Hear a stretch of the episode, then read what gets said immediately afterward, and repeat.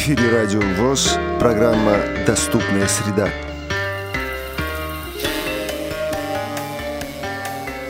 Добрый день, дорогие радиослушатели. С нами в студии директор автономной некоммерческой организации учебно-кинологического центра «Собаки-помощники инвалидов» Елена Орочка. Елена, здравствуйте. Здравствуйте. Елена, расскажите, когда в России впервые появились собаки-поводыри? Первые собаки-поводыри появились вскоре после Второй мировой войны, и они были подготовлены для инвалидов, потерявших зрение на фронте.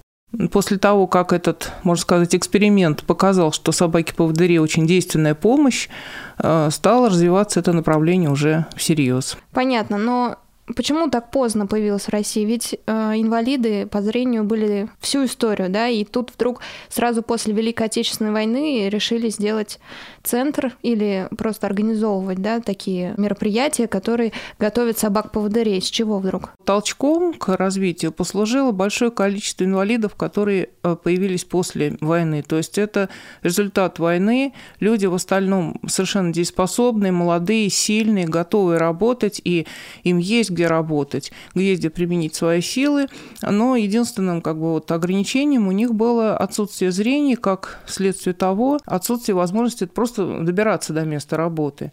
Вот, и эту проблему, собственно, вот и взялись решить с помощью собак-поводырей. И вот с этого момента появилась школа поводырей и существовала или существует до сих пор. Да, совершенно верно. Вот совсем недавно, в прошлом году, школе исполнилось 50 лет. Это ведь не так мало. Да, эта школа была организована Всероссийским обществом слепых. Да. Но ваш центр, он э, немного особенный. Это не коммерческая организация. Расскажите про историю. Наш центр существует уже почти 10 лет, и он э, имеет тоже глубокие корни. Наши сотрудники, наши лучшие дрессировщики, они тоже работали в той же системе ВОЗ, в школе Купавни. Ну, постепенно так сложились обстоятельства, что мы решили организовать еще один центр для помощи, ну, главным образом тем инвалидам, которые а, по тем или иным причинам не вписываются вот в государственную программу. Есть люди, у которых есть и потребность, и возможность получить собак, но какие-то юридические или и там личные их качества не дают им возможности вот, получить собаку по государственной программе. И этим людям мы помогаем. А как им обратиться к вам? Обратиться очень просто. Обратиться нужно непосредственно к нам. Наши контакты – это, прежде всего, городской телефон 8 495 145 22 61 и мобильный рабочий номер 8 910 418 42 89. И э, сайт нашей организации в интернете guidox.ru проще всего, наверное, найти под названием организации «Собаки-помощники инвалидов». И сотрудник, который с ними свяжется, расскажет, как именно им дальше действовать, вот, прежде всего нужно заполнить анкету, которая даст нам полное представление, ну, насколько это может дать анкета о а, человеке, о его потребностях, о его возможностях содержать собаку, ну, а документом, который должен подтверждать инвалидность, как вот, собственно, э, ну, для получения собаки – Второй документ, который нам нужен, это документ, подтверждающий инвалидность по зрению. Это, как правило, втековская справка или э, справка от медицинского учреждения любого. К этому вопросу мы относимся неформально, поскольку средства наши – это средства спонсоров, для которых главное не юридическая сторона, которую мы тоже, безусловно, соблюдаем, но главное вот помощь людям, которые обратились. То есть необходимость вот в оказании этой помощи – После того, как человек сделал этот первый шаг, а, связался с нами, мы, если человек живет э, в Москве или Московской области, мы связываемся с ним, наш специалист подъезжает к нему непосредственно, беседует, ну, в этом случае он даже сам заполняет анкету или отвечает вместе с э, этим инвалидом по зрению на те вопросы, которые он не смог так, как мы хотели бы осветить. Вот, и э, мы делаем вывод, какое-то представление у нас создается о человеке, потому что это для нас очень важно, поскольку мы собак готовим индивидуально, то есть для каждого человека в конечном счете на последнем этапе подготовки собаки есть небольшая индивидуальная программа. Мы учитываем то, что нужно этому именно человеку. И э, при подборе пары собака и ее будущий хозяин – мы тоже учитываем главным образом вот особенности каждого человека, ну и, естественно, каждого животного, потому что они тоже все разные. Елена, расскажите, какими навыками обладают собаки-поводыри? Чему их учат? Большая программа обучения, которая состоит из множества приемов. И в конечном счете то, что должна делать собака, и состоит из сложного поведения, которым она научена, прежде всего собака-поводырь должна уметь непосредственно доводить человека от одного пункта, откуда он идет, в ту точку, куда он, собственно говоря, собирался попасть. То есть собакой вы учите определенные маршруты? Да, мы изучаем маршруты. Тут э, есть два варианта, опять же. Первый вариант, когда собака заучивает этот маршрут наизусть. То есть она знает вот точно, что мы доходим там вот до этого перекрестка, переходим его, идем по этой улице, по другой, поворачиваем в ту или другую сторону. То есть тут как ниточка вот этот вот э, маршрут пролагается. И в этом случае важно, чтобы собака его соблюдала, потому что для слепого человека, который ходит таким образом вот э, по заученным дорогам, маршруту, очень важно, что собака соблюдает все вот ориентиры, на которые он сам обращает внимание, не э, просто доводит каким-то путем, а именно следует определенным маршрутам. Тогда у человека есть э, собственная возможность проверять собаку, собственные навыки ориентировки он использует. А это очень важно, особенно для тех, кто хорошо пользуется тростью, хорошо ориентируется сам, и тогда они работают, вот собака и тот, кому она помогает, они вот работают вместе друг другу, друг другу как бы взаимозаменяя местами. Но ведь собака не знает, куда она попадет, и ее преподаватель не знает. Допустим, вы подготовили собаку по маршруту в Москве, а попадет она в Воронеж. Как же вот э, знает-то она маршрут тот, который московский? Да, совершенно верно. Это сложность. Но э, мы учим любую собаку, да, мы учим принципу работы. То есть она должна уметь понимать, как э, заучить маршрут. Здесь, э, где собаку мы учим, у нее есть учебные маршруты. Для каждой собаки они сейчас у нас разные, но их объединяет то, что они достаточно протяженные, достаточно сложные для того, чтобы включать в себя все, что может, ну, чисто теоретически даже встретиться человеку вот на пути, там переходы дорог, подземные переходы, ну, много всего. Э, когда собака овладевает вот всем комплексом этих навыков, она э, еще в виде так, дополнительного, э, дополнительного обучения изучает новый какой-то маршрут, прежде чем попасть вот к инвалиду для того, чтобы э, собака ну, на деле показала, как быстро она вот обучается на новом месте. Это, как правило, хорошая тренировка, и потом, когда человек получает собаку, он уже не просто ее вот получил и все, происходит двухнедельное, а то и больше обучение – Приезжая сюда к нам, человек учится в течение вот достаточно долгого времени. Фактически это время должно быть достаточно для того, ну тоже индивидуально для всех, чтобы полностью научиться управлять собакой. И не только научиться управлять, научиться проверять ее действия, доверять ей отчасти, отчасти не доверять, то есть проверять, что она делает. Это сложно.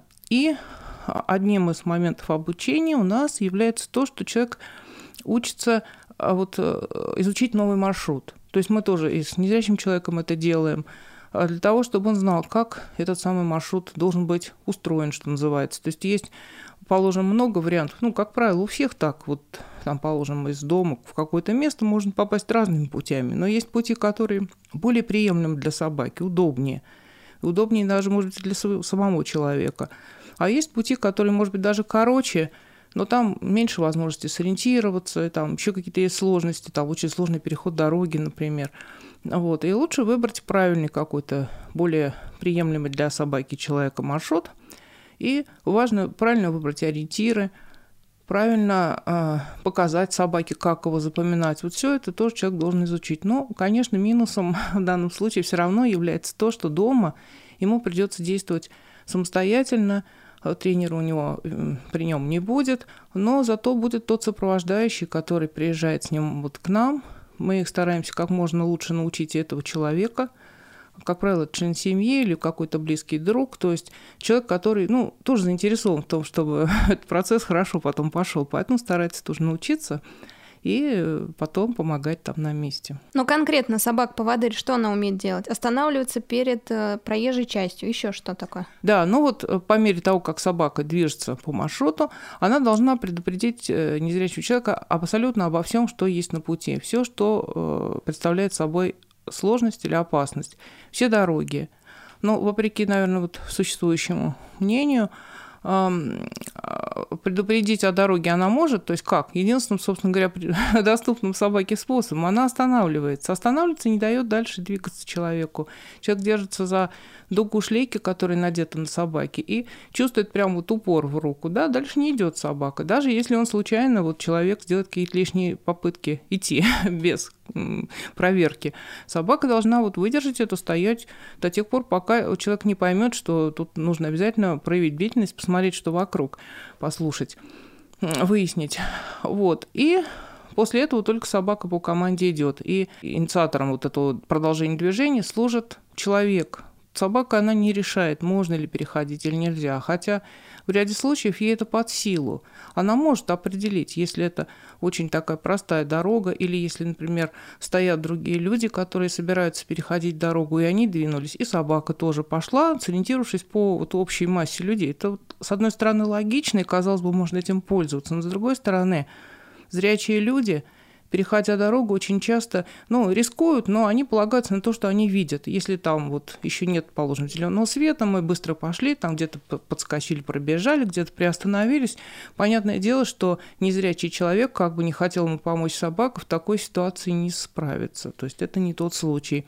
Поэтому лучше всего пользоваться дополнительными способами ориентировки, там, спросить у кого-то, или если звуковой есть сигнал, дождаться его или просто хотя бы послушать и, подняв трость, переходить уже так, как полагается. Это миф или нет, что собаки определяют, какой свет у светофора? Но насчет светофора, ну, может быть, какие-то собаки прям вот очень-очень внимательные могут сориентироваться по цвету. Вот. На самом деле они ориентируются скорее по окружающей обстановке. То есть, если все пошли, да. то собака тоже И может. мы тоже пошли, да. Да, она может сделать попытку просто вот потому, что для нее тоже у нее вырабатывает своеобразный рефлекс на то, что все идут, и они все, мы тоже всегда идем. Значит, вот идем. Дорога это обычно самое сложное такое препятствие. Ну, а кроме них есть разные препятствия такого механического плана, что ли, да, ступеньки, бортовые камни, лужи, нависающие ветки – сложнее всего те препятствия для собаки, которые расположены не вот прямо под ногами у нее и у незрячего человека, а где-то чуть в стороне, там какая-то, какой-то выступ, рекламный щит, который как-то нависает или выступает. Собаки самой, он даже не может сказать, что и не заметен. То есть то, что высоко над головой собаки, это действительно очень высоко. Если прикинуть это на рост человека, это где-то там будет э, на там, 3-4 метровой высоте. Мы же даже и не смотрим, что там в небесах находится находится. А собака должна контролировать это, потому что она должна рассчитывать на габариты человека самого, на то, пройдет ли он в узкий проход вместе с ней, или нужно остановиться, предупредить, не заденет ли он головой что-то. Вот это такое внимание, которое э, развивается путем очень длительной и тщательной дрессировки. Само по себе, ну, конечно, собаке не дано. Сложнее всего незрячему человеку уехать в метро. Обучаете ли вы собак именно поездки в метро, в подземном транспорте? Ну, мы стараемся, да, особенно у тех, у кого такая поездка вот предстоит. Это, как правило, в Москве, потому что для москвичей у нас вообще, ну, как более хорошая, что ли, получается программа для них более удобная, потому что в Москве мы передаем собак Э, на месте, там, где человек живет. Нам не нужно никуда его приглашать, ему, мы можем показать ему работу и научить его пользоваться собакой непосредственно на тех маршрутах, на которых он, собственно говоря, и будет ходить. Конечно, это очень здорово для того, кто получает собаку. Сразу все свои вопросы он может решить. Вот. И если предполагается поездка в метро, то мы э, учим собаку ну, не бояться вот там и дверей этих э, довольно таких страшных иногда там проходить через турникет или обходить там, где есть вот дежурный. Самая большая опасность, которая вот подстерегает э, собаку, это э, при сходе с эскалатора лента уходит туда внутрь, там тут гребеночка, которая есть, она острая и туда есть там какой-то зазор между полотном может эскалатора. попасть лапа. Да, может попасть коготь, но как как правило, либо собака приспосабливается и перепрыгивает через эту вот э, полосочку, да, опасную. Там, собственно, опасность представляет несколько сантиметров буквально, но их достаточно, если лапа туда попадет, чтобы порезать лапу довольно сильно. Вот. Либо человек должен приподнять собаку или воспользоваться помощью кого-то, что мы очень рекомендуем нашим а, получающим собак людям делать, потому что, в принципе, окружающие готовы помочь. Нужно им просто об этом сказать. Не каждому понятно, что этот вот момент сложный.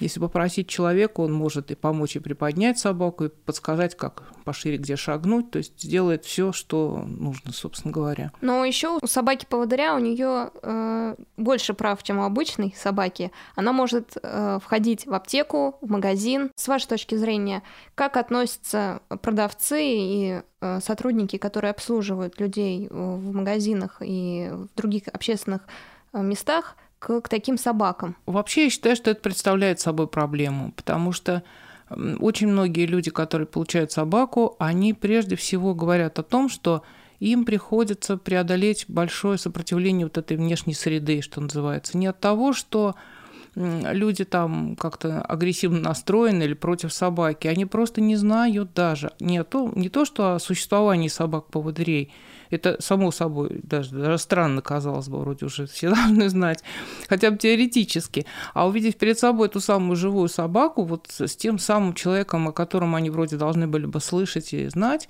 они э, как-то теряются, говорят, что нельзя сюда заходить. И эта преграда может возникнуть абсолютно в любом месте. Как правило, тем, кто получает собаку, приходится проводить целую работу вот с тем контингентом людей, которые, которые вот, собственно говоря, вот этот допуск им обеспечивают. Ну вот буквально вот сегодня утром я разговаривала с нашим незрячим, который получил у нас полгода назад собаку, и, вот, и он вот мне рассказал, это просто вот иллюстрация, то есть он приучил весь город. Он получил в Шуе, в Шуе он уехал со своей собакой, там он живет. Он приучил буквально все, все вот это вот население своего города к, вот, к своему присутствию. Это единственная там собака-поводырь. Когда он приехал, у него была масса проблем была. В каждом магазине, в банке, в аптеке, везде, куда он хотел зайти, собственно говоря, вот он, у него был паспорт, каждый раз ему приходилось объяснять, или даже доказывать, или как-то спорить по поводу вот своего присутствия, присутствия собаки. Но сейчас он там стал очень известной личностью, потому что моментально про него а, проведали о его существовании, вернее, о существовании его собаки там средства массовой информации, он там уже поучаствовал в разных передачах, съемках и там в статьях каких-то стал героем этих произведений, вот, и теперь его знают. То есть он вот себе эту вот Э, как это, расчистил территорию вот эту. Вот. А так, если человек не готов к тому, что ему придется вот как-то свои права, ну, если не доказывать, то хотя бы о них заявлять, то им очень сложно, да, практически везде возникнут вопросы. Это очень плохо. А как доказать, что ты, что у тебя собака-поводырь? Ну, доказательства... Я понимаю, а. что да, это очевидно для многих, а но вот, вот все-таки много очень проблем возникает. Иногда люди не замечают, думают, что, допустим, очки солнцезащитные, что собака просто так дворовая зашла домашняя. Как внешне отличить собаку поводыря и как доказать ее хозяину, что он имеет право зайти с ней в магазин? Угу. Но прежде всего по самой собаке видно, что это собака-поводырь. На ней достаточно необычное снаряжение, шлейка и такая жесткая дуга, за которой держится э, слепой человек. На них, на этом снаряжении, в зависимости от конструкции шлейки, либо на дуге, либо на ремне, который проходит по там, спине собаки, э, прикреплен знак знак яркий, белый, с красным крестом, там написано «собака-поводырь». То есть это вот внешние такие признаки. Но у человека, как правило, трость, даже если нет очков. Ну и по поведению, если человек, окружающие люди внимательные, конечно, заметно, что человек не видит. Вот это такие внешние признаки. А таким юридическим а, документом, доказательством является паспорт собаки-поводыря, который всегда человек носит с собой для того, чтобы вот как раз и показать тем, кто сомневается в его правах. Обычно этого бывает достаточно, но бывают ситуации, когда приходится как-то эту мысль развивать. Там. Какие советы дадите э, хозяевам собак-поводырей? Э, как им поступать, э, допустим, в общественном транспорте, где много людей, э, беречь собаку от того, чтобы ей наступили на лапу, э, беречь людей от того, чтобы собака их, не знаю, задела, не задела и так далее. Вот какие советы именно практические? Ну, действительно, обе стороны этого дела, они актуальны. То есть, конечно, нужно побеспокоиться и о собаке, и в то же время нужно иметь в виду и окружающих людей. То, что касается собаки, ну, в транспорте и везде, где есть много людей, которые заняты, в общем-то, своими делами, не всегда даже эту собаку замечают, да, нужно иметь в виду, что на собаку могут там или толкнуть, или там наступить. То есть, если это транспорт, как-то нужно определиться там где-то с краю где-то встать, там достаточно ну, аккуратно разместить собаку, чтобы она или сидела, или стояла не на самом ходу, там, где не будут толкать. Как правило, даже можно просто обратиться вот к людям, сказать, что вот собака у меня поводырь, где бы мне тут вот получше встать или сесть, чтобы она и вам не мешала, и вы ее не толкали. Я вас уверяю, вот очень часто именно этого не хватает, вот общения. Просто сказать нужно. Люди, э, им скучно ехать в трамвае. Они, увидев эту собаку, если поймут, в чем дело, они там пол трамвая освободят, чтобы этой собаке было хорошо ехать. Только нужно им об этом намекнуть, что, что есть необходимость в каком-то участии с их стороны. Это раз. Но и вторая сторона, не менее важная, она, собственно говоря, во многом определяет отношения окружающих. Это поведение самого человека с собакой, как он себя поведет. Да, у него есть права, у собаки есть права. Но если сразу начать с этого, то, как правило, у людей достаточно негативная реакция.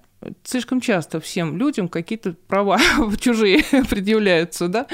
Вот, и они э, большой радости не испытают от этого. И они, может быть, что-то сделают, но это будет такая тоже и помощь формальная. Если сказать, э, если э, вот действительно проявить какую-то заботу об окружающих, там, ну, собака. Во-первых, не все любят собак. Ну, что же в этом? Ну да, человек не любит собаку.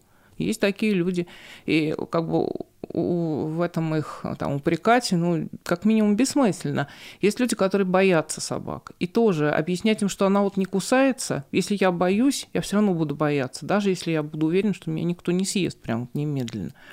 И собака там, может быть, прошла только что после дождя там по улице по луже. На ней может, могут быть там брызги Она может линять в этот момент, какие-то шерстинки на ней есть. Она может в жару там какие-то слюнями какими-то с вами испачкать. Это живое существо, это действительно, это животное. Поэтому нужно это все учитывать, нужно аккуратно себя вести. Если мы садимся в транспорт, там входим куда-то, то лучше всего, если на собаке будет намордник. Если долгая поездка, очень часто бывает, что даже окружающие говорят, ну, мы же видим, что собака добрая, снимите намордник. Ну, снимите тогда. Но лучше, чтобы это сказали вам окружающие, а не вы сами громогласно заявили грубо о том, что собака не кусается, и вообще вы здесь поедете в гордом одиночестве сейчас. Вот.